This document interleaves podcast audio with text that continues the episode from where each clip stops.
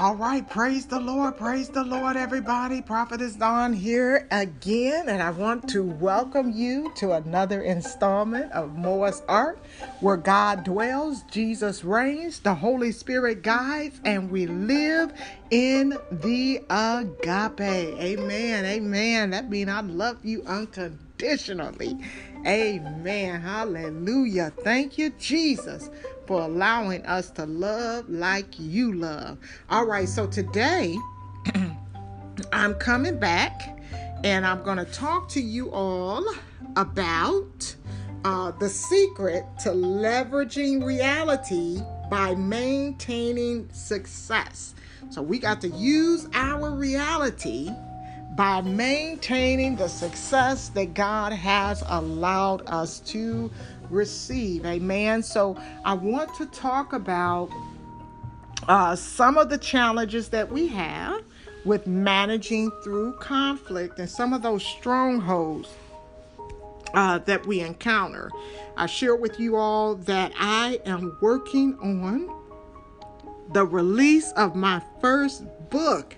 I wish I had some applause right there. but I'm telling you, when I tell you that book is being birthed out of some really blood, sweat, and tears. And when I say blood, I'm talking about closing my eyes and getting bloodshot. Man, no, I'm just kidding. blood, sweat, and tears.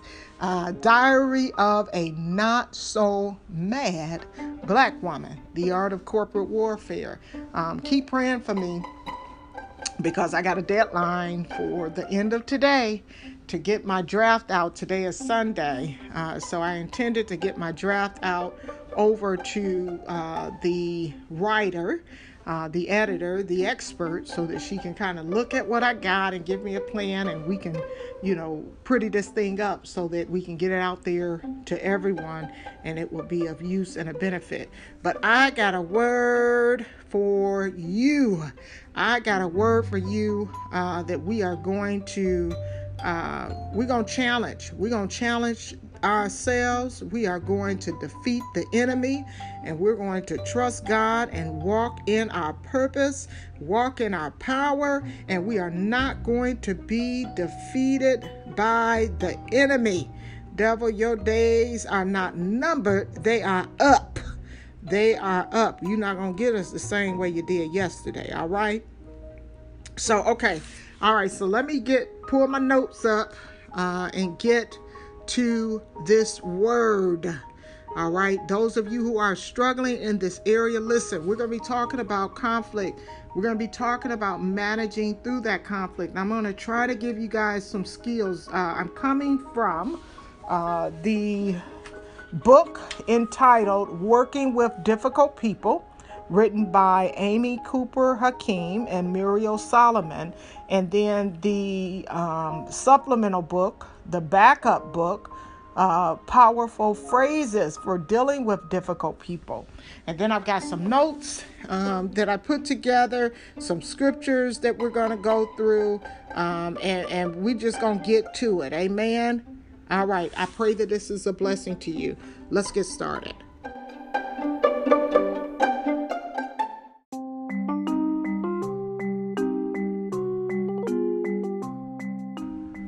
All right, let's get started.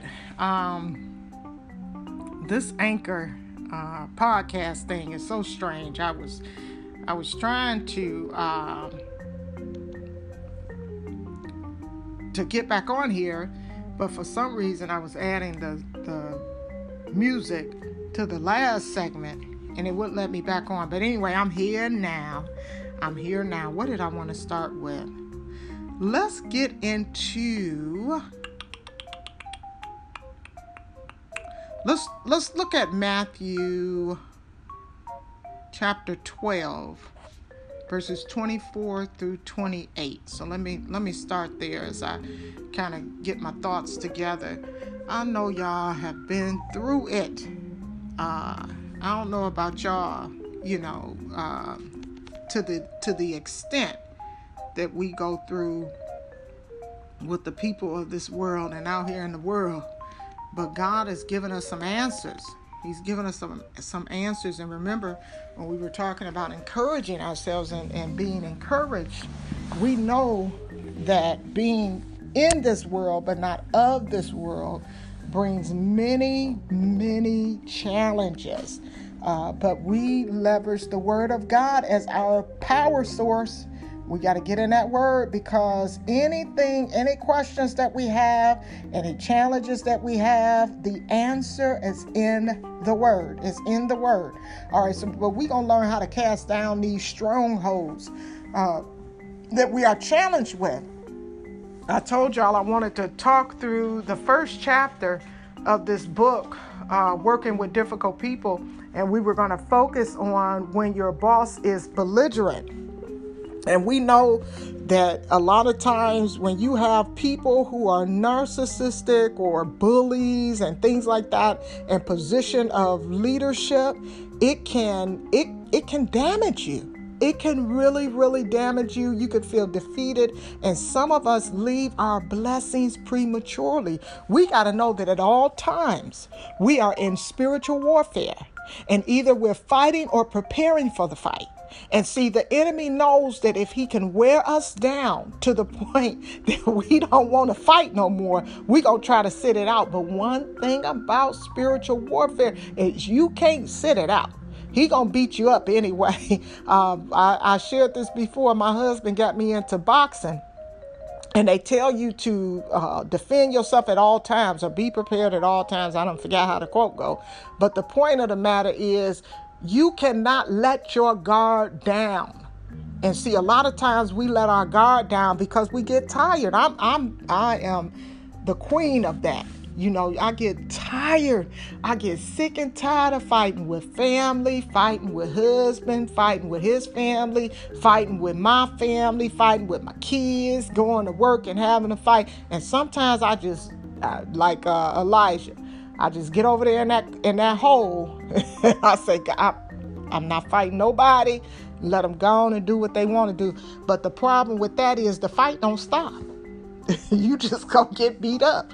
So you might as well get these tools and lessons uh, so that you understand the strategy for how to defeat the enemy. All right, I have pulled up Matthew 12, verses, what I say, 24 through 28. Matthew 12, 24 through 28. And so it says, But the Pharisees, when they heard the report, were cynical Black magic, they said. Some devil trick he's pulled from his sleeve. Jesus confronted the, their slander. A judge who gives opposite verdicts on the same person cancels himself out. A family that's in a constant squabble dis, uh, disintegrates. If Satan banishes Satan, is there any Satan left? If you're slinging devil mud at me, calling me a devil, kicking out devils, doesn't the same mud stick to your own exorcist? Come on now. but if it's by God's power that I am sending the evil spirit packing, the, then God's kingdom is here for sure. How in the world do you think it's possible in broad daylight to enter the house of an awake, able bodied man and walk off with his possessions unless you tie him up first? Tie him up, though, and you can clean him out. Amen. Ooh, that's good, that's good, that's good. So they they gonna come and try to sling dirt on Jesus. And you know what? I'm sorry. I do this. I do this. Now we done started. Uh, my family. We have started Bible study at my house, and the month of August we kind of have slowed down, which we're gonna pick it back up in September because everybody got so busy. And oftentimes, when I have the scripture ready and I get to reading it, then I stop and I say, wait a minute, let's go back. And so we got to the point where I was just like, let's just read the whole chapter and then we'll pull out uh, the pieces that are relevant to the study because it's imperative that we know what's going on around the scripture. You know, sometimes people, ooh, And we got all these Christians. We just we love to quote scripture. We love to, you know, show how we can recite because it was such an emphasis put on us to learn to regurgitate the word that we don't even put in context what it was talking about because we ain't read past that that Bible scripture, that memory scripture that we had. But anyway, I said all that to set y'all up because I'm about to I'm about to backtrack. We're gonna reread this, but I'm going to Matthew 12, and we're gonna start from uh, 22, and I think we're gonna go all the way down to uh, 37. Uh, it looks like it, but if it if it get too good, we're gonna go all the way. All right, and and don't be salty because some of y'all ain't even opened your Bibles this week anyway. So it's good that you're hearing the word. Again, Matthew 12, coming from the Message Bible, uh, no neutral ground. Okay, so starting with verse 22, it says, "Next, a poor demon afflicted wretch, both blind and deaf, was set down before him." Jesus healed him, gave him his sight and hearing. The people who saw it were impressed. This was to be the son, this has to be the son of David. But the Pharisees, when they heard the report, were cynical. Black magic, they said. Some devil trick he's pulled from his sleeves. Now they talking about Jesus. They saying what he did, and these the Pharisees because remember they had a problem. The Pharisees were very regimented, rule-keeping people. And they believed in the principles and the policies that were derived from the Old Testament. And so when Jesus came and he started doing these things, they like, uh-uh, no, no, no, no, no. This this got to be some black magic. He's got to be pulling some slick, some tricks out of his uh, sleeve. And the word goes on to say Jesus confronted their slander. See, he didn't pretend like he didn't hear what they said. A lot of times we feel like as Christians, we cannot speak against these things. Now, I done heard what you said. I know what you're doing. And with your passive aggressive behavior, you sitting in my face acting one way, and then you go behind my back and go to others and start slandering my name, you are impacting, you are impeding my ability to lead these people. And this is relevant. It's very relevant as we get into these principles and these topics that we're going to talk about. But anyway, these jokers had the nerve to be slandering him in his face. All right, so he said, a judge who gives uh, opposite verdicts on the same person cancels himself out. Come on, oxymoron. You gonna give uh, opposite verdict. you you guilty. You not guilty. You know, you done canceled yourself out. Then he said, a family that's in constant squabble disintegrates. Now that's the truth. I could tell you from our own family experience, when we are constantly at each other's heads, we're going to disintegrate and our family structure is going to be torn down from the very foundation. It's going to start cracking into the foundation and we will eventually disintegrate. If Satan banishes Satan, is there any Satan left? Come on now. If Satan banishes Satan, come on. He ain't gonna banish himself, first of all.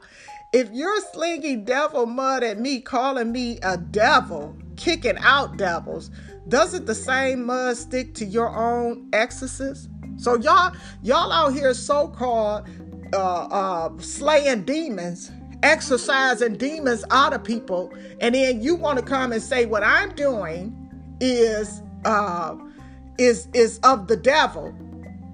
Well, what does that mean? What are you doing? What are you doing? That's a reflection on what you're doing. And then it goes on to say, but if if it's by God's power that I am sending the evil spirits packing, then God's kingdom is here for sure. How in the world do you think it's possible in broad daylight to enter in the house of an awake, able bodied man and walk off with his possessions unless you tie him up first?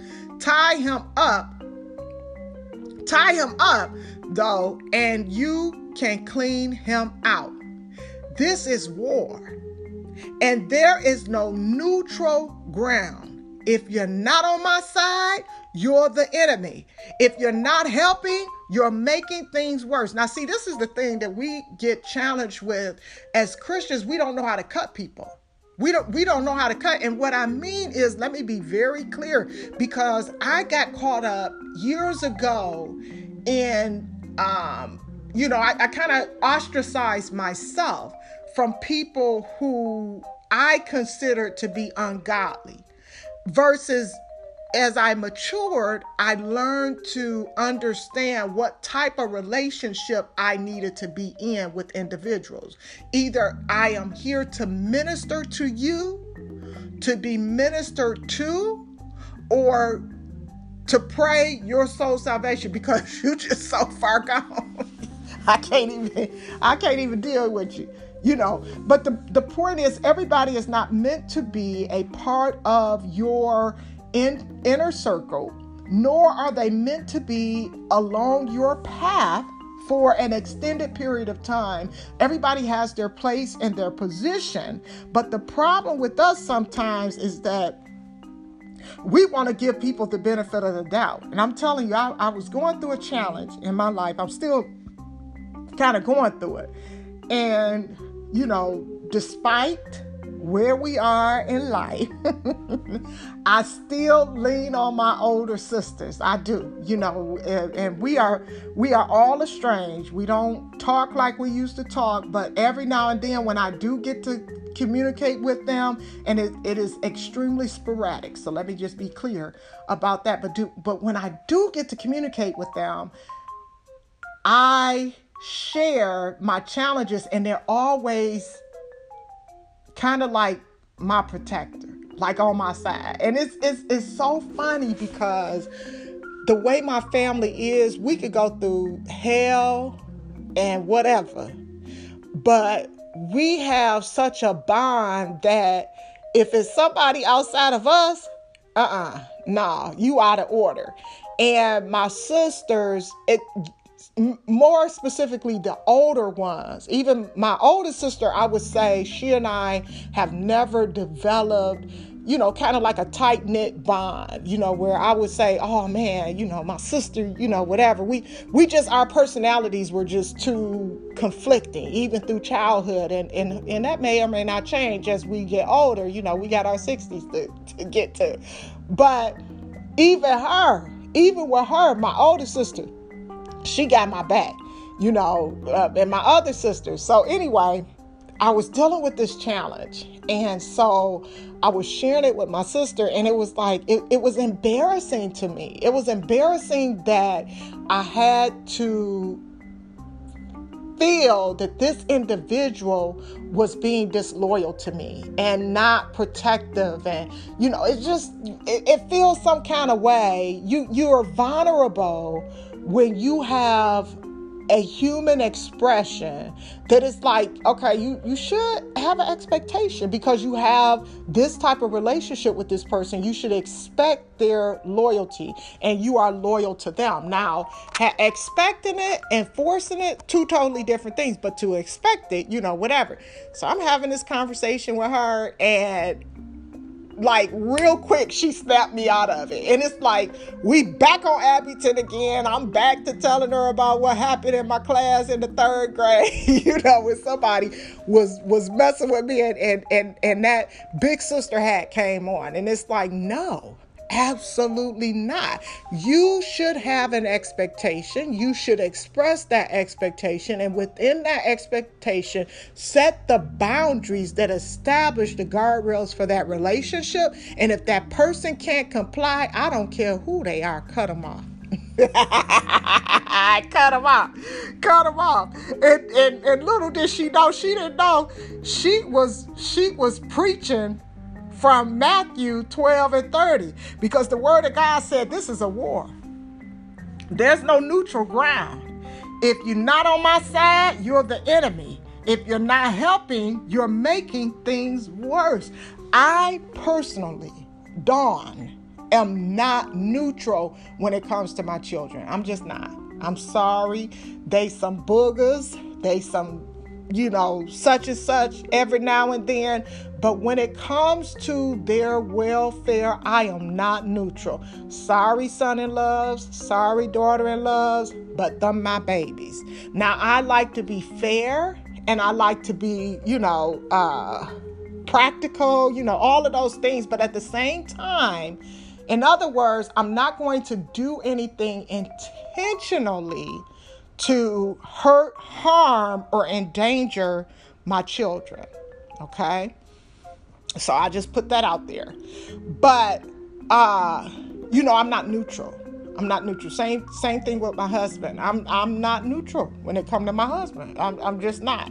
You know, my mom, you know, certain people in my life. and and again, going back to my relationship with my sisters, the same with them. You know, they ain't they ain't gonna be neutral. You know, you and my mama, you know, she's just as sweet as she wants to be, but when it comes to her kids, you know, anybody outside of her kids, it's just the dynamics of our our subculture within our unit. We were raised that way, you know. So, uh, what was I saying? Okay, so it's saying no neutral ground because it's not.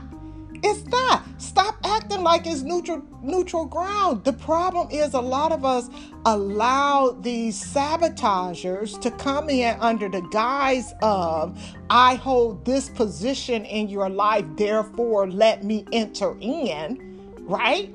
And we let our guards down and we allow ourselves to be vulnerable in areas that we ought not be. That's why we as Christians could put on the full armor of God and then walk out and get smacked up and we still, you know, knocked down and feel defeated.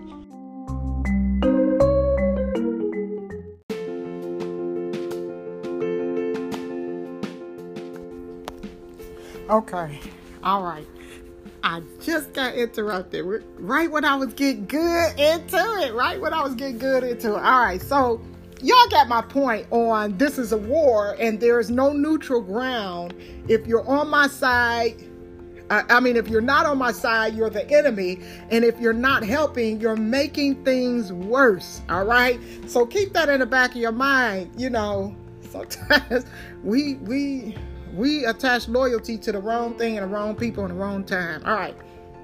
It goes on to say, there's nothing done or said that can't be forgiven, but if you deliberately persist in your slanders against God's Spirit, you are repu- repudiating the very one who forgives you. Come on now, let me reread that. There's nothing done or said that can't be forgiven, but if you deliberately persist in your slanders against God's Spirit, you are repudiating the very one who forgives. If you reject the Son of Man out of some misunderstanding, the Holy Spirit can forgive you, but when you reject the Holy Spirit, you're sawing off the branch on which you're sitting, severing by your own perversity all connection with the one who forgives. Now, in other words, y'all want to say it ain't no unforgivable sin. It is an unforgivable sin when you reject God. When you reject God, and see, by rejecting the Son of Man, you are in essence rejecting Him by smiting the Holy Spirit and cutting off the Holy Spirit. You are sawing off or severing uh, yourself with that connection with the one who forgives. It goes on to say, if you grow a healthy tree, you'll pick healthy fruit. If you grow a diseased tree, you're, you'll pick warm worm eating, or I'm sorry, let me reread that. If you grow a healthy tree, you'll pick healthy fruit. If you grow a diseased tree, you'll pick worm, worm eaten fruit. The fruits tell you about the tree. Come on.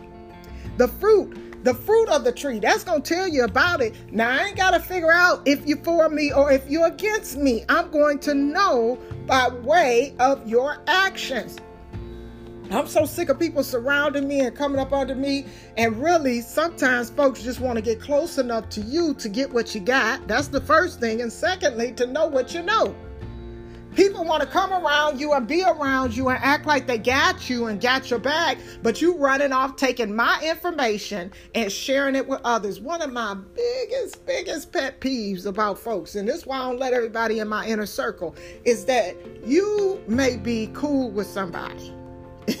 Y'all might be cool, but my relationship with you has nothing to do with my relationship with them. And if I disclose something that puts me in a vulnerable state or, or I expose something sensitive to you, don't go running telling people my business without my permission because people prey on your pain. And people who are not in, in, in, in a mature spiritual space will allow themselves to be used by the enemy and allow those strongholds to cause them to come and attack me. So, anyway, anyway, I, I just can't stand that. So, uh, 34, where was I? 34. You have minds like a snake pit. How do you suppose what you say is worth anything when you are so foul minded? It's your heart, not the dictionary, that gives meaning to your words. the, a good person produces good deeds and words season after season. An evil person is the blight of the orchard. Let me tell you something. Every one of these careless words is going to come back to haunt you.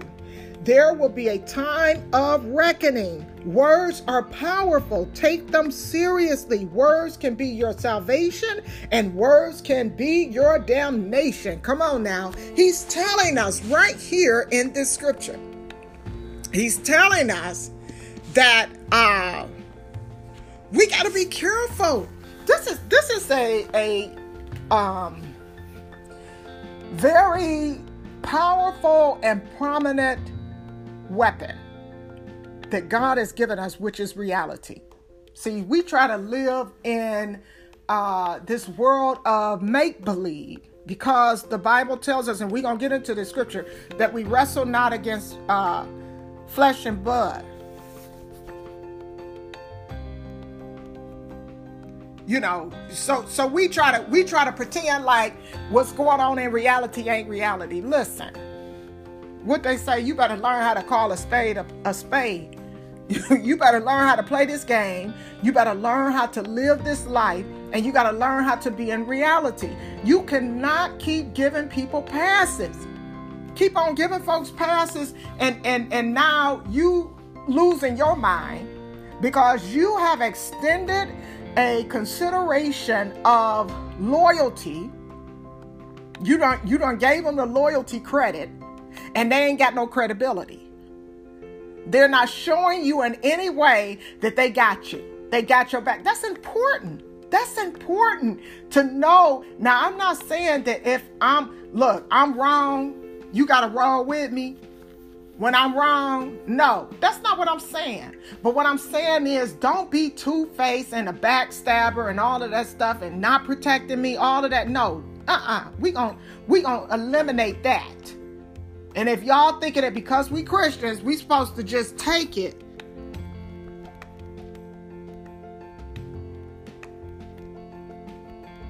Sorry, somebody is Somebody is texting me right in the middle of this message. You hear me? Right in the middle of this message. My baby called me, which interrupted the first little segment. Now somebody texted me who is like, you know, like I said earlier, you know, some some folk ride for you, other folk don't. But some folk that ride for you when when you connect with them, they just kind of remind you of who you are. You know, everybody don't know Dawn from Abington. As a matter of fact, even my kids don't know. they don't know Dawn from Abington. So it's good, you know, to, to kind of connect, you know, with my family. And y'all pray for me because I love them all. I love all my family members, but we just we we got some challenges. All right, so so so did y'all get that word? And you know, sometimes, like I said, I like to get into the word. I like to read the word because the reality is a lot of times we don't read the word. We don't get into the word. We don't read it. And so any, one thing y'all gonna learn about prophet is I will read the word so it can get into your soul so you can hear it through that gate, right? And it get in there. That, that seed is being sown. But here, the bottom line is what, what Jesus is telling them look, I ain't got time for y'all to be neutral. Cut out all that slander mess. We ain't got time for that because we're at war. And if you if you on my side, show me you on my side. But if you are going to continue to slander me, I want you to know you on the other side. It ain't no it ain't no gray area. It's black or white, hot or cold. We ain't got time for no lukewarm. And we have to take that model as a strategic weapon to help us to align with allies.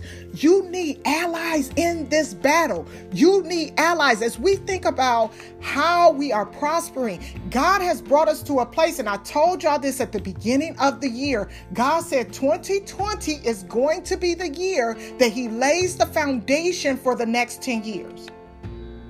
Now we done been through a pandemic. We done lost all types of uh, uh, celebrities and things like that. Even um, even in my own family we have been touched by death and and tragedy. So many adverse things has happened but god said i didn't change my mind. I didn't change my mind about what i said. But he's got to get our mindset right. We got to get our mentality right. We think that we could just go along like we have been for these last few years. God is saying no you are a warrior this is a war. You got to get up and fight. I got to give you the tools that you need. God has uh, declared our future, and in that future, we will prosper. We will prosper. And and I'm not no prosperity preacher. Don't don't don't misunderstand what I'm saying. I'm not saying if you get in a line and give me a hundred dollars, God is gonna give you a mansion because that's a lie. I'm not telling you that God is going to give you this business and, and your best is yet to come, you know, and you don't do anything, you know, with it. Faith without works is dead. That's a lie. I'm not about to lie to you. But I am going to tell you that God will prepare you for success.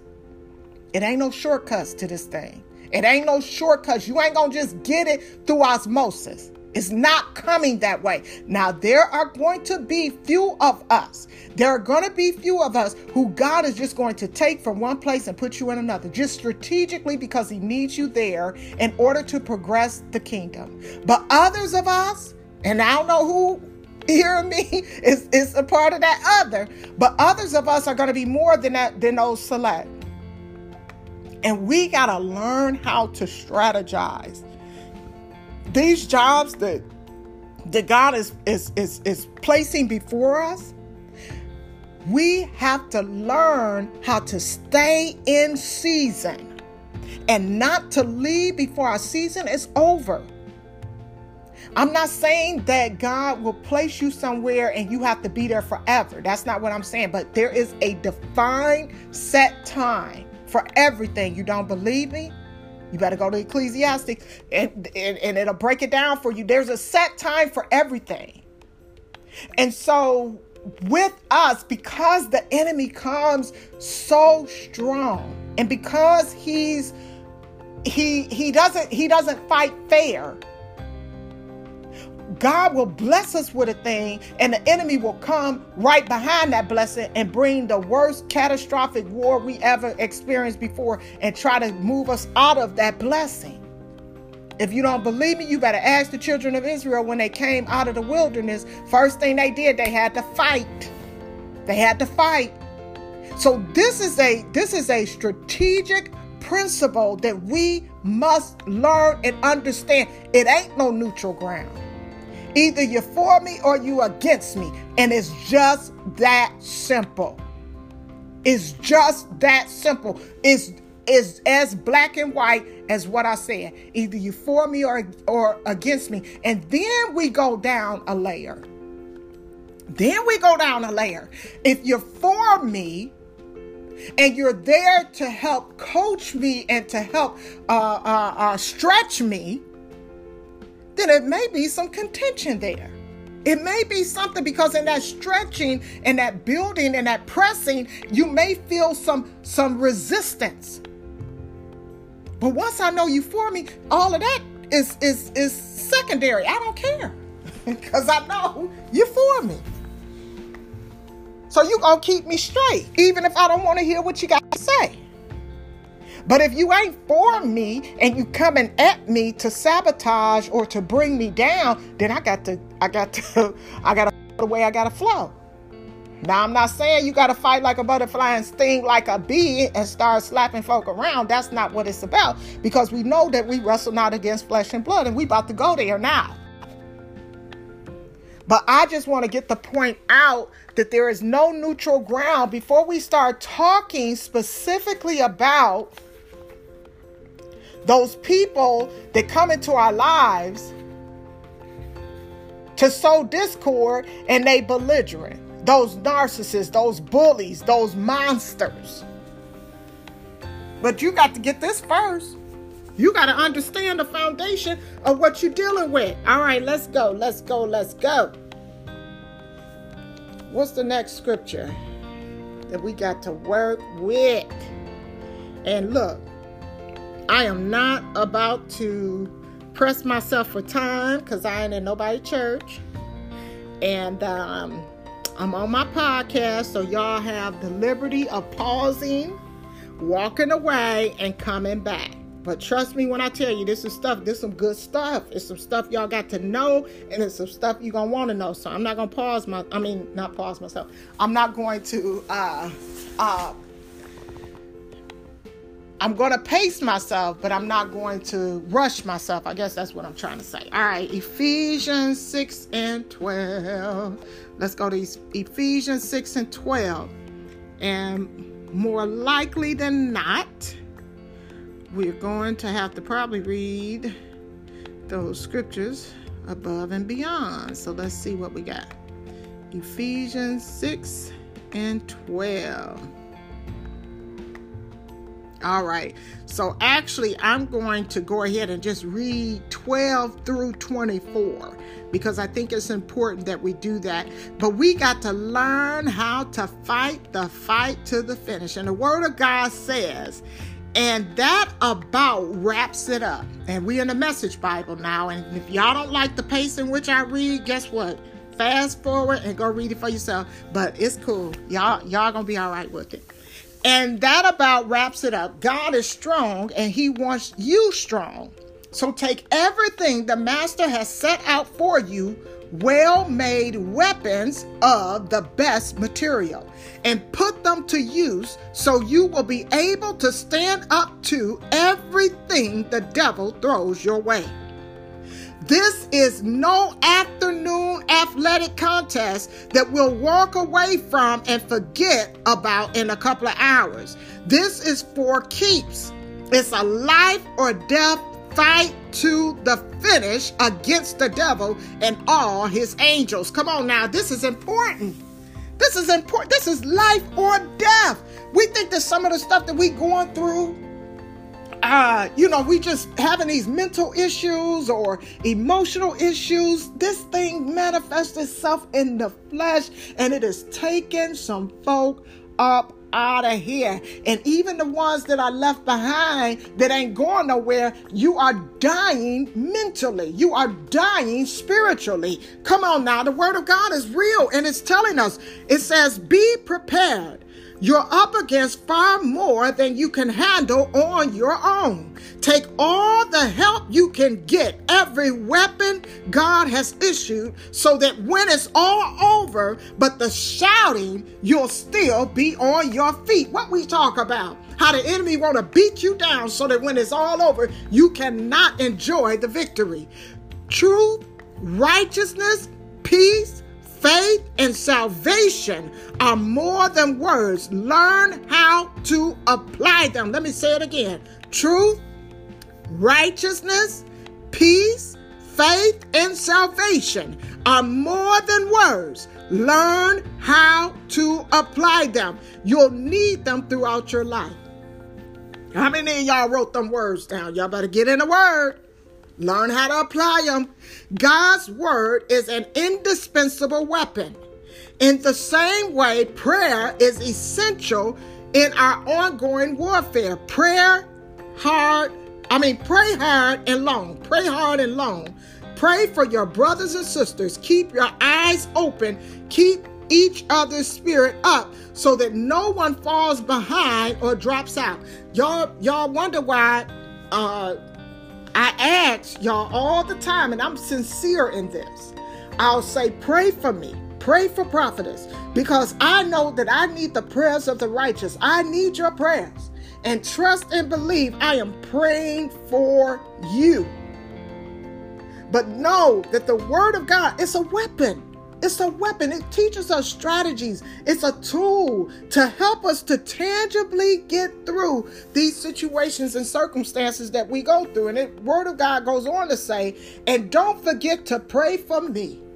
Pray that I'll know what to say and have the courage to say it at the right time, telling the mysteries to one and all, the message that I, jailbird preacher, that I am, am responsible for getting out.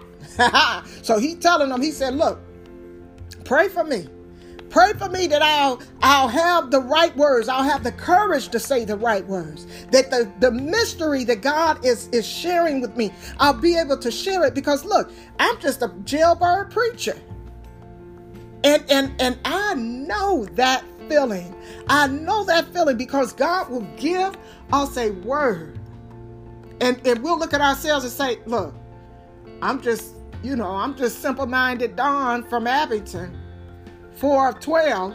they really didn't make a mark on nothing or nobody, you know. So who am I to tell them that you got to use the word of God as a weapon against the challenges that we're going through in this life. Who am I to tell them that the weapons of our warfare are not carnal? Who am I to tell them that God is still a God who sits high and looks low? God is a God of all things and a God that is all powerful and he will bring you out even under the sound of my voice, even if the words don't register with you, that the word of God will be seated in your soul. And that in and of itself is enough to pour you out. Who am I? So I get what he's talking about. Now, this word, this name, I always get mis- mixed up, and I probably need to go on Google and tell them to pronounce it for me. Actually, I could do it through this um this app here. But Tychesis, Ty is T Y C H I C U S. And it says, My good friend here will tell you what I what I'm doing and how things are going with me. He is certainly a dependable servant of the master. I've sent him not only to tell you about us, but to cheer you on in your faith. Goodbye, friends. Love mixed with faith be yours from God the Father and the Master Jesus Christ. Pure grace and nothing but grace with all who love the Master Jesus Christ. So he's coming to them and he wants to encourage them. Amen. But he wants them to understand that we are not in a wrestling match. We are not wrestling against physical beings. We are wrestling against rulers with various areas of descending order of authority. He's telling us we are wrestling with these rulers on high. Okay? We are not wrestling with physical bodies because some of y'all, y'all probably strong, at least in your head. at least in your mind, you could probably beat up every person that come against you. And it's so funny because uh, I don't even want to go there, but I'm gonna have to go there. You know, when people threaten me, because I think that that people see me as weak because of my kindness and my love towards them. So automatically they assume that, you know, I'm I'm I'm soft. I'm soft. So when somebody had the audacity to inadvertently or indirectly try to threaten me, I just laugh because I'm like, yeah, I mean, in your head, you may be able to accomplish all of these things, but what do you think you're going to be doing while you, I mean, I'm to be doing while you doing what you doing, you know? And I don't profess to be tough, you know, but I know how to handle myself, you know? But anyway, we ain't wrestling against flesh and blood. Now, y'all, y'all be clear about that. We are wrestling against these rulers on high and they have descending order of authority. See, sometimes we feel like we we are only equipped to fight the head honcho, but we don't want to fight those little you know, minions or whatever you might want to call them, or in the reverse. We feel like we only have power to fight the little minions, but when it comes to the head honchos, we can't fight. But when you come out of the natural, when you come out of the vein of the physical and go into the spiritual, you become high ranking in authority. You come you become high ranking in power because your power is predicated on the power of Jesus Christ. The power of Jesus Christ, and that is all powerful. We're we're fighting against the world dominators and this present darkness. We're that's what we're fighting against. When I look at all of this mess on social media that is getting on my last night, listen, I really wish some folk battery would would die when they start recording some of these little petty arguments. Why are y'all recording a simple petty argument where you're inappropriate, they're inappropriate? Both of y'all could have walked away. Y'all could have even argued for two seconds and, and, went on about your business with somebody that you never gonna see again. Y'all wanna v- record it and put it on social media, and it's a whole 45 minutes that we don't watch of some foolishness that could have been resolved. Okay, that irks me. And I'm not saying that some of these videos, some of them are required. We need them to shine a light on this darkness, to show people, but some of y'all just getting ridiculous. And I'm I'm I'm gonna be honest about it. But we are indeed fighting against world dominators of this present day darkness. We are fighting against it. All of this systemic racism that we're hearing about, all of these evil spirited people. I could not believe what I what I watched when um oh Lord, all of these names. It's so sad that we've gotten so many uh, that were murdered this year. Uh, you know, through these violent racist acts that we can't even say their name. And this is something that has been consistent with our history since we have been Americans. You know, what we're seeing today with the police brutality and with the murders of, of African Americans, it ain't new. It ain't new to us. You know, even in our own communities, you know, murdering and killing each other. That that's not new. It's just that we're exposing it in a different view, right? But the one young man who was, I think he was in Georgia, and uh, they followed him and they shot him. And that level of evil, that it that was not derived from, originated by anything that is natural. It did not come from physical form. That was a spiritual demonic evil that was rooted in demonic uh, influence. And, and, and, and nobody can change my mind. Those are demons those are demons that are cast into the souls of these people and being uh, manifested through their actions and behavior of, of killing. And they hunted that boy down. They hunted that young man down and killed him. We're fighting against spiritual hosts of wickedness in heavenly places, in those heavenly places that we talked about one time. I told you all about the heavens, the first heaven, the second heaven, and the third heaven, and that God uh, sits above the heavens. But that heavenly place, those are the demons that we're fighting against. And I love the Message Bible. I love the Message Bible. I am so grateful to God for its interpretation because it's showing you. It's showing you. We look, we at war. We're at war. And you got to know your opponent. You got to know your allies as well as who you're fighting against. We ain't fighting no flesh. Stop fighting flesh. Stop fighting flesh. I'm telling you, I It, it, it's a lot of times I want to go there. But the Lord says, shh. It's, it's, it's not a physical battle. It's not a physical battle. And, and, and God got me so to the point where I be wanting to say something. And God said, well, wait a minute. Did you even attack this in the spirit? How dare you? How dare you? You're not permitted to, to challenge this uh, uh, tr- tribulation that you're facing until you go to war, until you war in the spirit. oh boy, oh boy. All right, let's go to Genesis uh, 1 and 1. Let's go to Genesis 1 and 1. See what we got here. I'm probably gonna have to tell Miss Mary she is on her way over here, and I was going to go. Somebody got some dolls. A lady uh, is doing an estate sale, and she's got some dolls, um, and I want to go get them. The mom passed away, and um, and she got some dolls, but I gave myself a budget of um,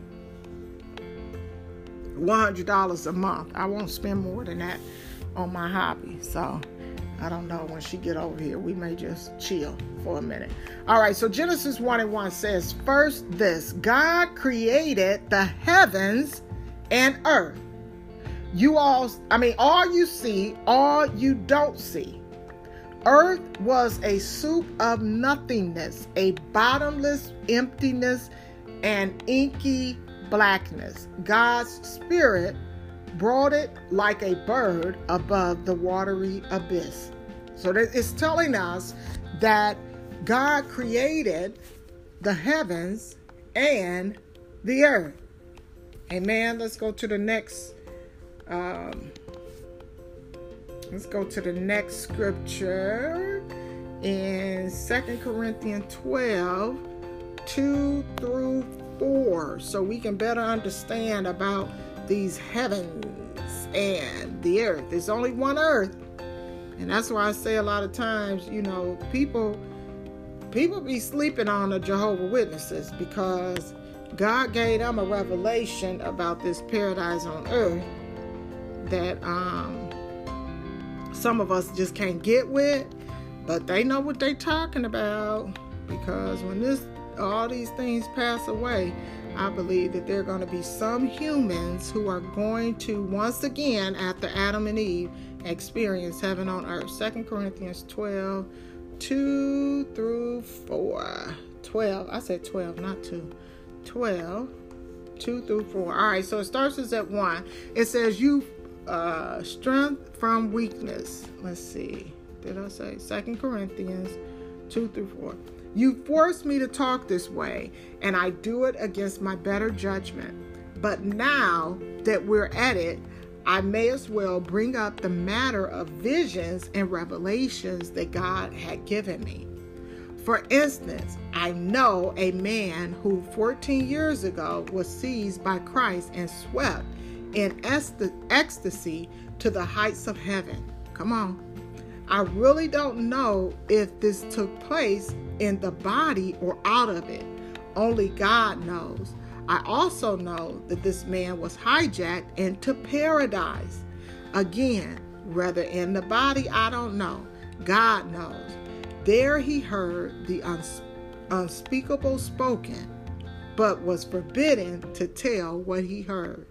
This is the man I want to talk about. This this is the man I want to talk about, but about myself, I'm not saying another word apart from the humiliations. All right, so that scripture is telling us about the heavens, the heavens. So that's giving us confirmation there. And here's how we break down the heavens. And like I said, I did a I did a podcast on that, just what God had revealed to me about the heavens. The first heaven is the visible heaven. That's where the sun, the moon, and the stars go. And if you all remember, I talked about the I talked about God being a God of principles, and there are standard standards that have to be applied to our existence in each of these atmospheres. And we have earth, we have the first heaven, we have the second heaven, and we have the third heaven. And the way that God had given it to me is that we have to have our suits on as we are in these atmospheres. So in the earth, we are bound to an earth suit. So you ain't seeing nobody walking around here that ain't got an earth suit on. That's why these spirits attach themselves to people or we've even seen in the Bible animals, right? Because you have to have an earth suit to legally reside in this area. Now, it's not to say that you can't come in this space for a certain period of time and exist. It just means that you cannot be here for a long time. The same with the first heavens. The first heaven is where we see the sun, the moon, and the stars, and they say that man has walked on the moon. They say, and we know that we have entered into that atmosphere, but we have what? An earth suit. I mean, a, a, a space suit to get into those environments. Even we go as far up as, you know, some of us who get in, in airplanes, we can get so far up in that atmosphere, but we still need, you know, we need, you know, the frame of those airplanes, you know, and, and all of that. So you need some type of guard or, or suit. The second heaven is between God's heaven and the visible heaven, which is the enemy's kingdom. See, remember, I challenge where people say that this is this is this world belongs to Satan and it's ruled by Satan. No, it's not ruled by Satan. God never uh he it, he never took away man's dominion. Never, not ever. You and if you can show me in the Bible where it says that, then I'm telling you, I I repent. But it ain't nowhere in the Bible. When sin was committed, there were there were very distinct uh, uh, punishments that were given to Satan, Lucifer, whatever you want to call them, Adam and Eve. And let's start with Eve. Her punishment was it was twofold. One, you gonna love your husband. you gonna love that man beyond your ability to not to cut him off. And we all know we still dealing with that. You know, that I don't know. Some people will say that wasn't a part of the curse, but but I'm just saying what the word of God says. See, you you gonna have a love for that husband, and when you go to bear a child, you will have pain. So we're still living that out. That's a part of the punishment for the sin that was committed. For Adam, the the consequence was you got to leave paradise. You you you getting evicted. You're no longer here. And if for Satan it was okay, the seed of the woman is gonna stomp all over your head. so so back to Adam, we ain't in paradise. You know, we we we had to leave, but we have returned. We will return when paradise is returned to the earth, which is what um, you know the Jehovah, Jehovah Witnesses they they teach that so well. But we're still living that today. And when it comes to Satan, we stepping all over his head, right? We are the seed of Eve. Not one time did God say, The dominion that I gave you, Adam, I take it away.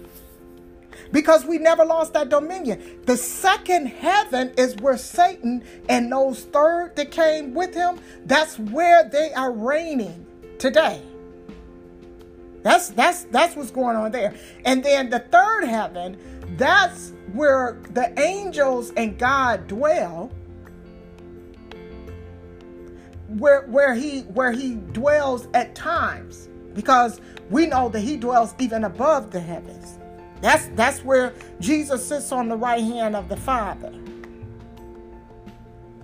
And yet in Ephesians 4 and 10, we know that he's ascended above all the heavens.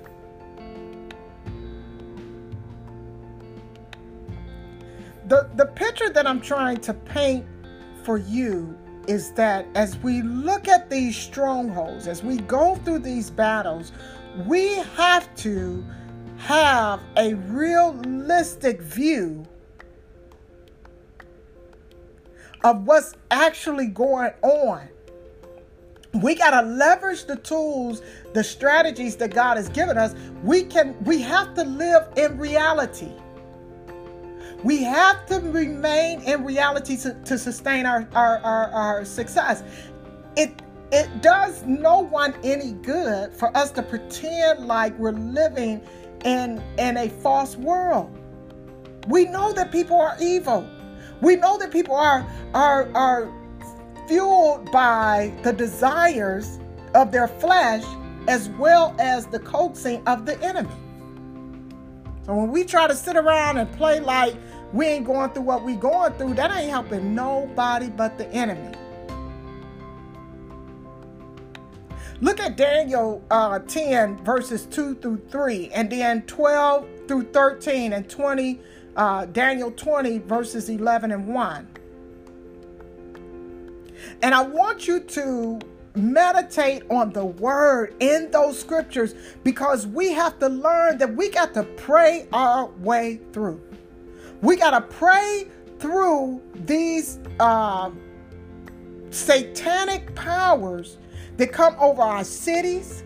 Then we got to pray through these satanic powers that, that drive these so called nationalists, these racists, these earthly kingdoms that we have developed that we feel like we can use we can justify evil towards mankind because of these kingdoms that we built up I, the most ignorant idiotic thing that that i'm always challenged by is is capitalism and how we feel that because we have built a kingdom on capitalism we got a right to maintain our position in that kingdom. What in the world? That is contrary to the word of God. God is the only owner of all things. We don't own this. But yet, through our own mani- manipulation, and I'm going to call it what it is manipulation of kingdom principles, we have set ourselves up to be the rulers of this world by our material uh, belongings. And we wonder why we got so much discord in our nation and so much strife in our nature, nation because it was built on a ungodly foundation that said, look, we're going to take the rights of human beings, God's children, and we're going to use that to perpetuate our own interests and to solidify our capitalistic needs. And we're going to misuse and abuse God's people.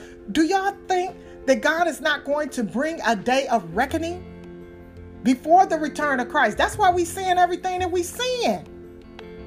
But the point that I'm trying to make is we have to pray our way through it. We got to pray our way through it, and we have to seek God for wisdom. We have to listen. We have to hear from Him, and we have to be transparent and vulnerable before God and let Him know we don't know the answers. We don't know how to deal with it. I'm coming to y'all today because I guarantee you somebody prayed because they were tired of going through what they were going through. God, I don't know the answer in and of myself. I don't know. So God sent me to say, look, here are some principles. And if you follow them, see, the answers be before us. A lot of times I put out these podcasts and I say, y'all listen, y'all listen, and y'all take it passively. Not understanding that God has given us the answers in His voice and in His word. It ain't me. Forget about Dawn. Well, her simple minded self, uh, I'm bringing the word of God and I'm bringing solutions to problems because He wants us to get breakthrough. All right?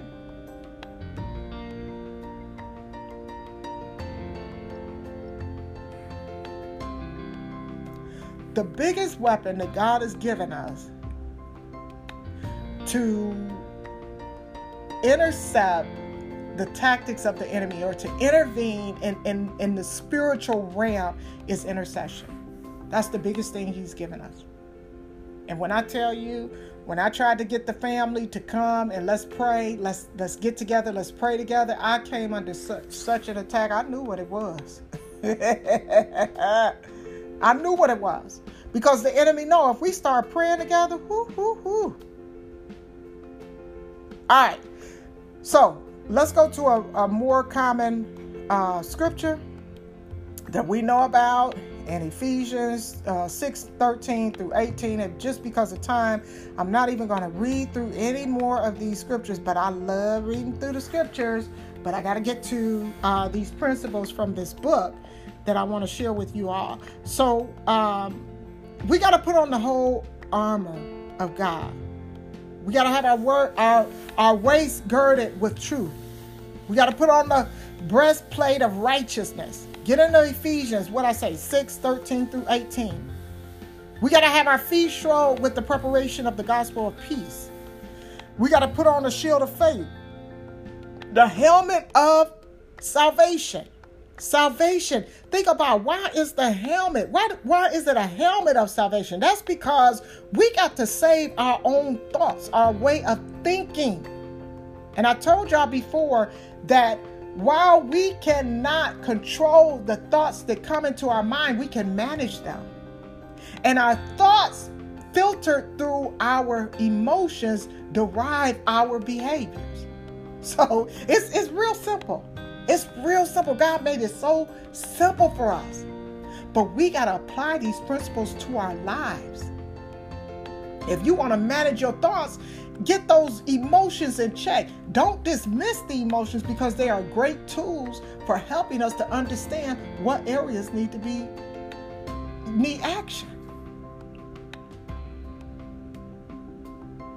We gotta we gotta arm ourselves with the sword of the spirit, which is the word of God which is the word of God. I got so frustrated the other day when I told y'all that they told me that I didn't get that one job and I was so frustrated.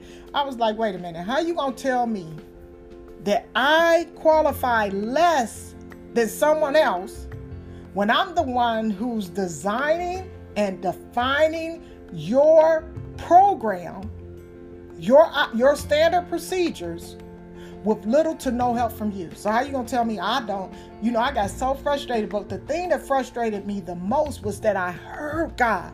I felt like I heard God say, "This is yours. this is yours.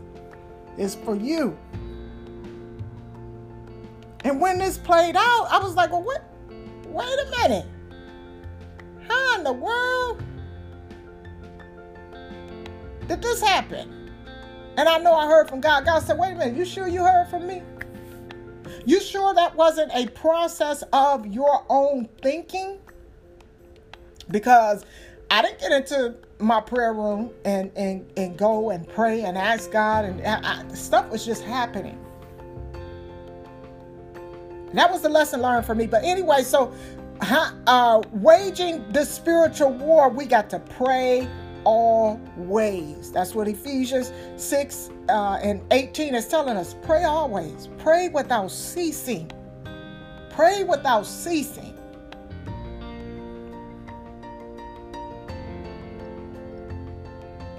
How do we bind up the strong man? The other day I was I was uh you know, because I told you I'm going through some challenges with my children at this season and and I decided to begin to shift my prayer. Because I was praying at some point I said Lord when they are in a season of indecision this this is my famous prayer. I like to pray this one.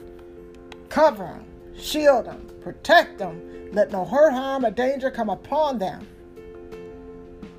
The Lord said pray for their salvation.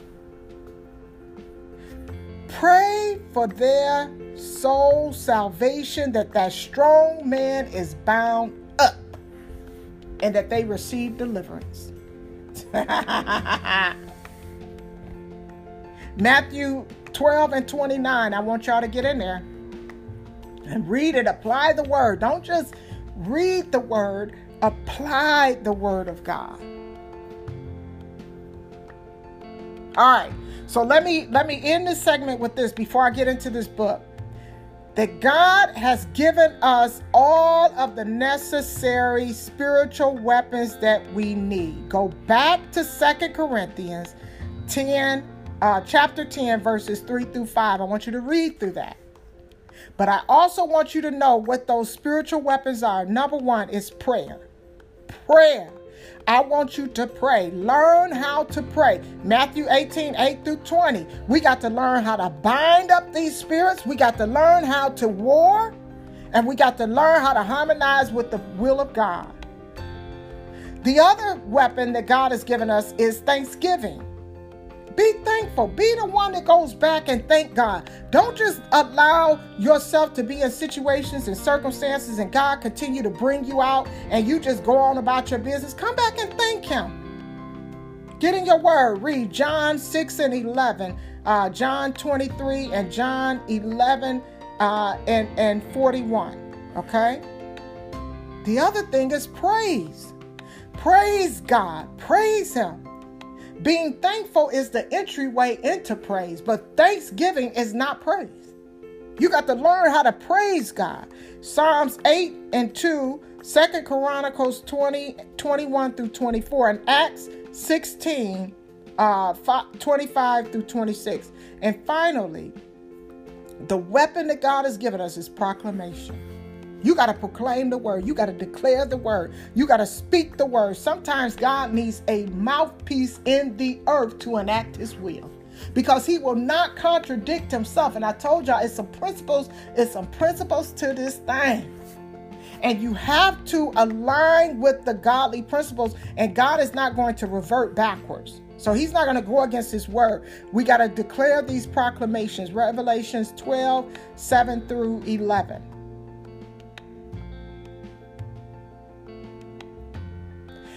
Ask God to give you revelatory gifts.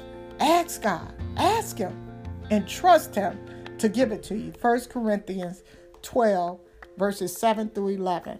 All right, so I gave y'all the word now. I want y'all to get into the word, learn how to pull down and cast down these strongholds. The main thing that we're learning is that we got to be in reality, but knowing that it is a spiritual war that cannot be defeated by flesh and blood. We got to fight it in the spirit. All right, so let me move on to giving you guys these uh, principles from this book because I love this book and it will shed some light on some things. All right, love y'all. Talk in a minute.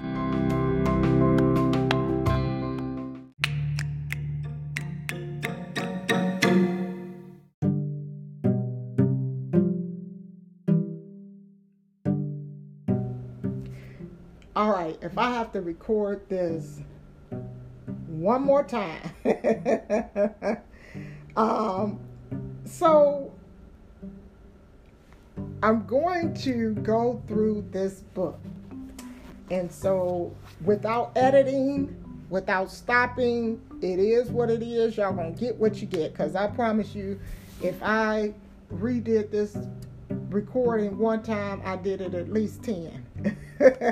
probably not 10, probably like 7. But anyway, uh, because I've been having interruptions, and then, you know, at first I wanted to go through the outline for this book, and that just got too long, so I had to re record.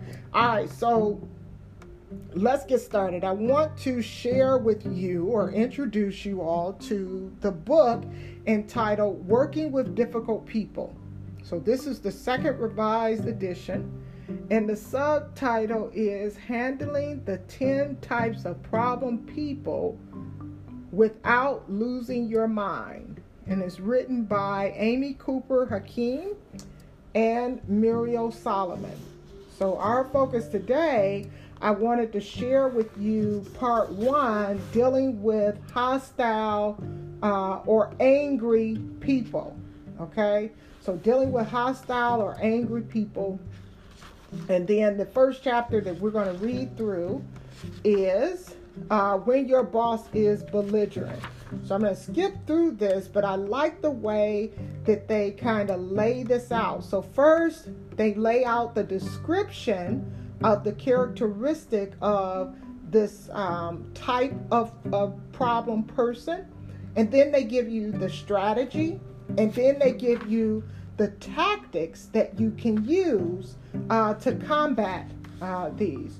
So I'm going to be doing a lot of reading and I'm going to be doing a lot of sharing from uh, what is in the book. And the reason that I'm going to do that is because I feel like it's so important for you to get it for yourself. All right. So I'm going to do this.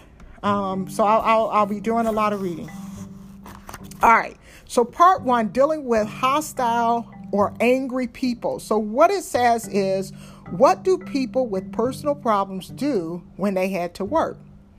They stuff their troubles in their briefcase and growl at anyone who gets in their way.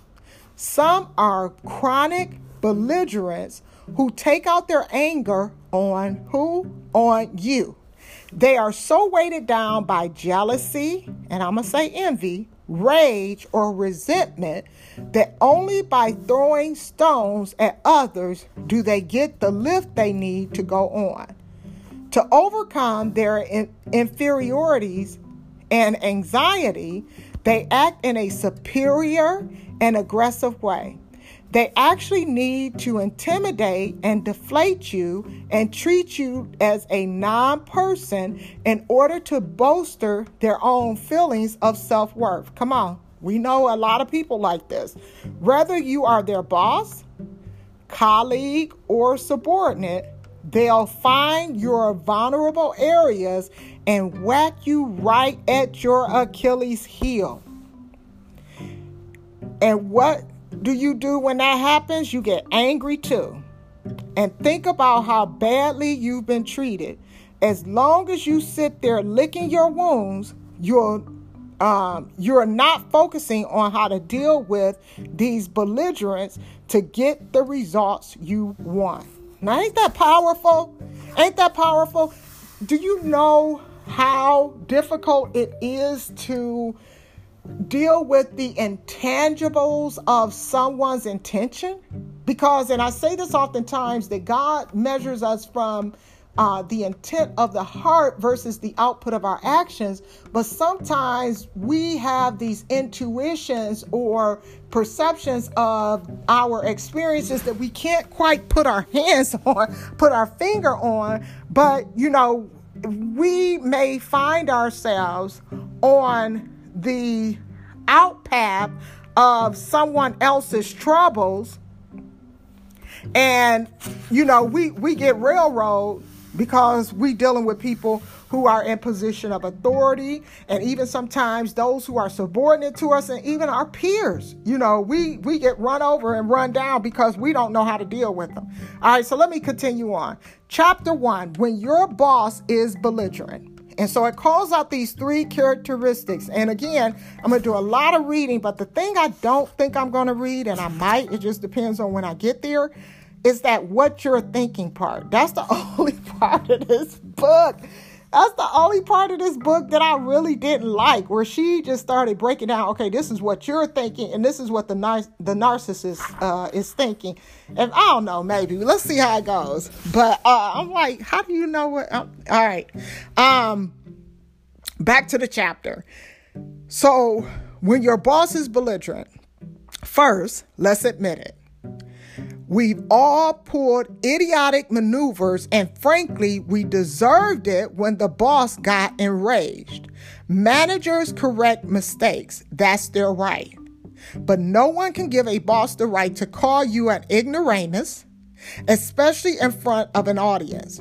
Somehow you have to, wait a minute, I'm sorry.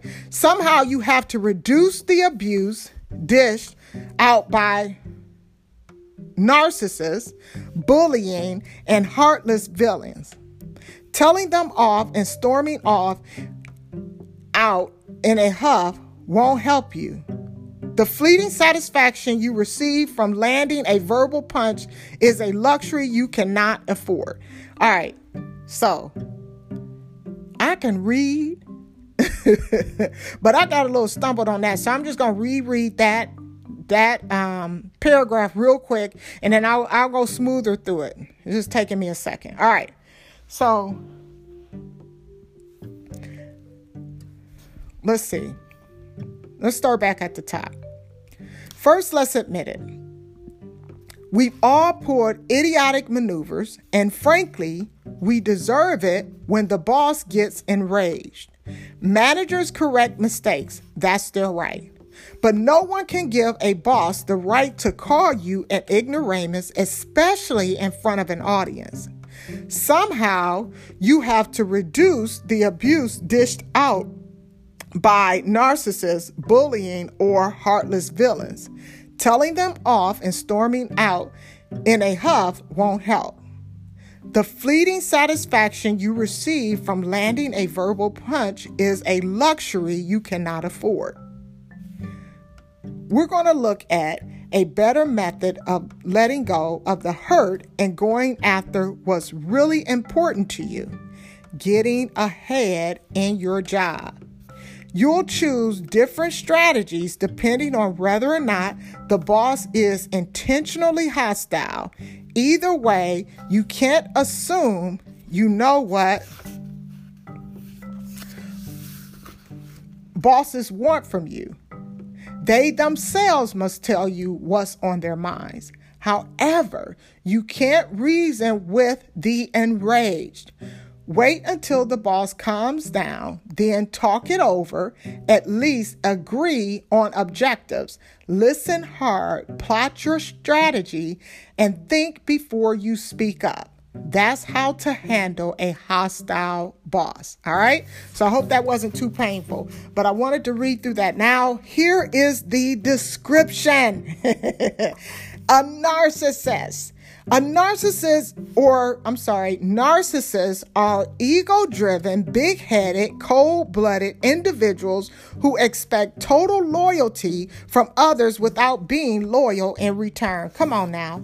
Narcissist, narcissist, blah, narcissistic bosses take all the credit for any successes at work and lash out at those who do not demonstrate their trustworthiness. They are sneaky because they outwardly appear cool, calm, and collected. Yet those who know them feel that they are t- a ticking time bomb and tiptoe around them so as not to be in their path. Narcissists have an uncanny ability to make you feel like gold one moment and like dirt the next. When they explode, it's with a no holds bar attitude. Anything is fair game, including exposing information that was shared in private. Of course, your boss should expect loyalty. Be clear. However, not knowing when you will be in the hot seat is demoralizing and unnerving. All right. So I said I wasn't going to read this part, but I am because it's the next part and it gives you context. All right. So so here's here's what you're thinking. So she's giving you an example of what you're thinking. She's she's she's plotting out the scenarios, right? What you're thinking. When I took this job, I had no idea that my published that my I'm sorry. When I took this job, I had no idea that my polished boss could be so mean. I've learned that my day is much more pleasant if I can stay below his radar. Knowing that my actions are constantly being scrutinized has me jumping out of my skin. Just the other day, my boss praised me privately and then outwardly embarrassed me five minutes later because he felt that I crossed him. That's, or what's next? Why is he so flippant and hypercritical? A narcissist thought. Well, this is in contrast to your thinking. The narcissist is thinking, I'm responsible for the whole team. None of these workers would be anywhere without me. I can be someone's best friend or worst enemy. If people cross the line with me, then they deserve to be exposed and ridiculed. After all, why should I expect workers? Why should I respect workers who aren't loyal to me? See, this is exactly why I didn't want to read this these two thoughts because I don't know, my brain just slows down because I can't wrap my mind around those thoughts. But I love the strategy. So here's the strategy. Your goal, so when dealing with the narcissist, your goal is to be treated with respect by reducing hostility and developing mutual trust. All right, so that's the goal. Number one, you must respect yourself. You can speak up without either cringing or being insubordinate. Narcissists, narcissists will show immediate respect or um,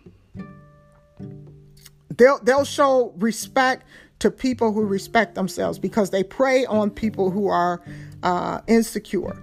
All right, number two, clarify expectations. Don't leave a conversation without fully understanding what is expected.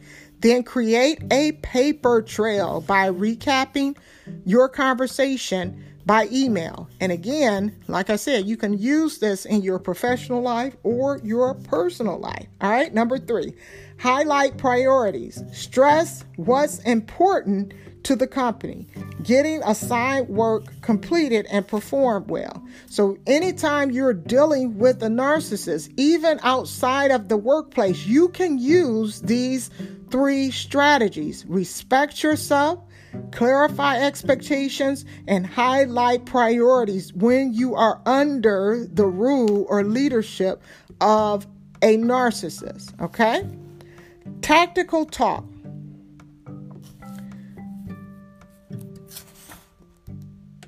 You know what?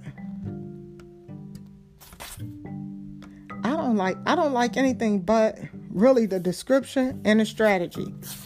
So if y'all want to dig deeper into these, get the book because I struggle with that, the thinking part, and I know I'm gonna struggle through this tactical talk part. So I just want to give y'all some techniques, and I think this would be best. All right, so here's a tip. Narcissists lack self confidence, which is why they are so quick to turn on you if your actions will make them look bad. Emphasize your loyalty while standing your ground, and you'll be back on their good side in no time. Still, always keep one eye open due to their unpredictable nature. All right?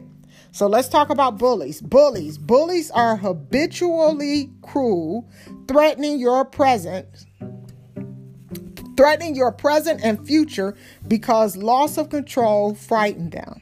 Bullies believe they can maintain control if they use hate and fear as weapons. They appear self-confident and strong because they are in, because they intimidate weaker people. If you submit or act afraid or react with rage, that proves to them that you are inferior and deserve to be disparaged. When these bosses belittle you, crushing your self confidence with their authoritarian threats, your best defense is an offense. You have to stand up to the bully. All right. So hopefully that came through uh, the way that I thought it should.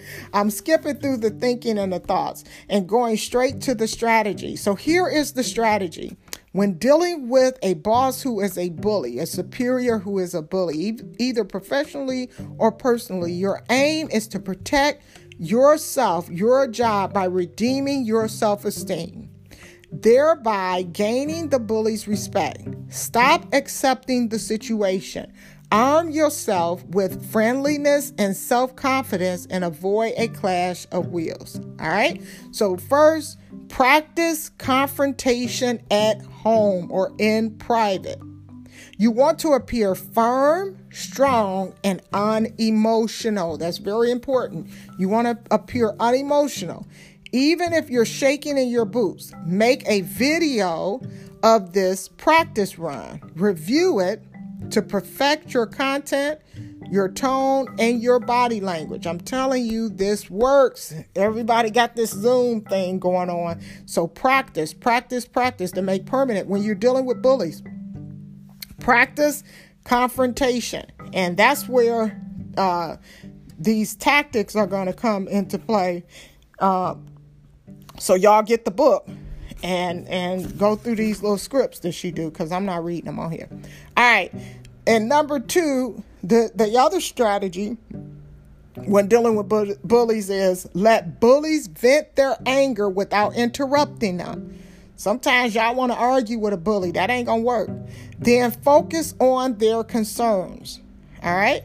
In a pleasant tone, poise questions to get them to disclose what's really bugging them. Then uh, they may be bullies, but they're human.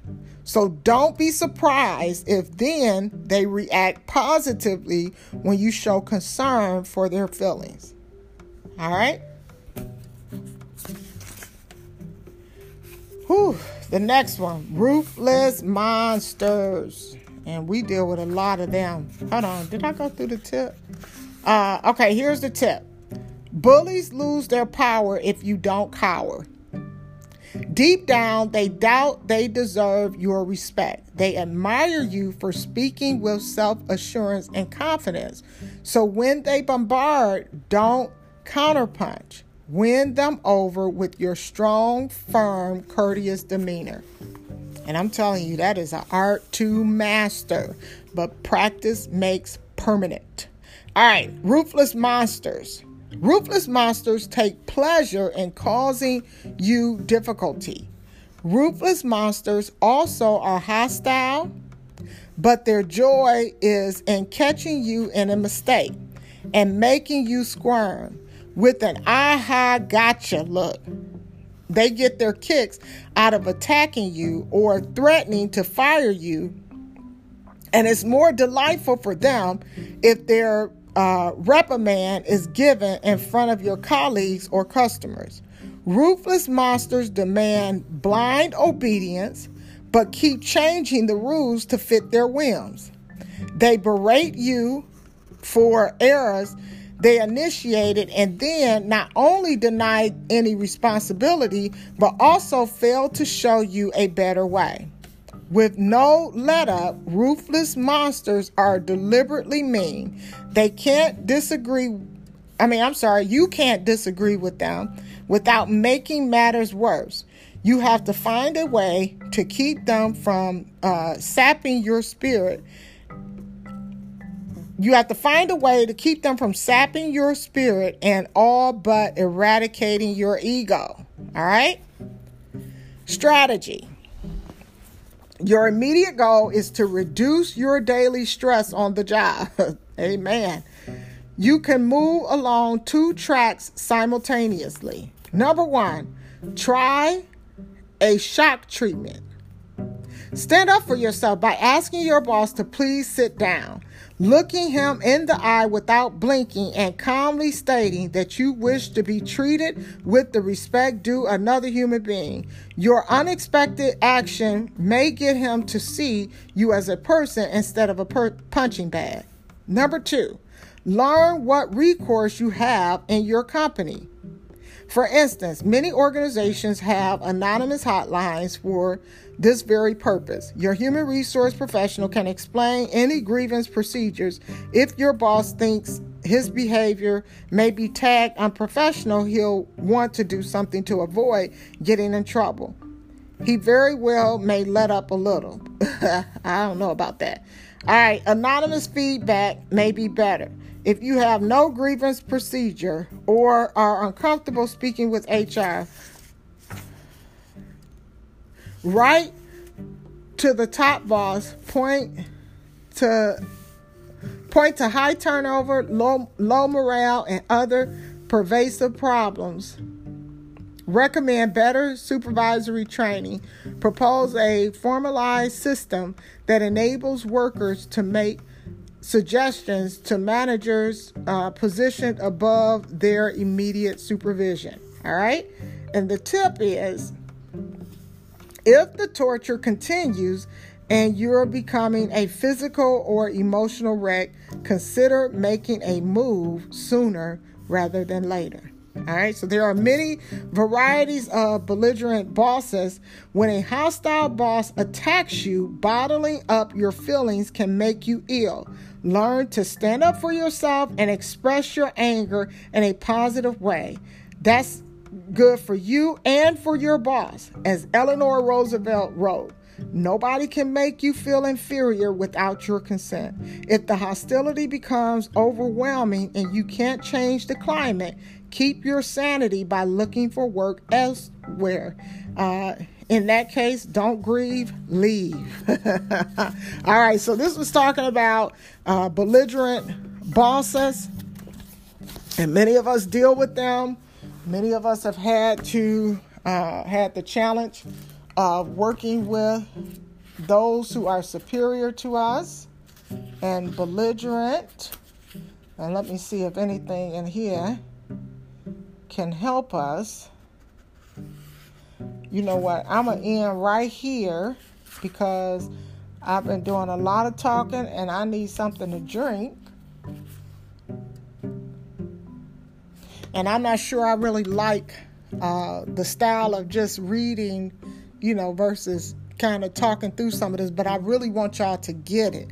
I think I really want y'all to get it. So let me think through how I'm going to do the next chapter, if I even want to bring it uh, that way. And I want to go through some of these powerful uh, phrases. So let me think on it. Hopefully, what I shared today uh, can help you and was helpful. Uh, if not, better luck next time. But I love you all. And for those who are challenged uh, in this season with uh, difficult people, I pray that God will bring your help and you'll receive deliverance. Amen. All right. Love you all. Bye bye.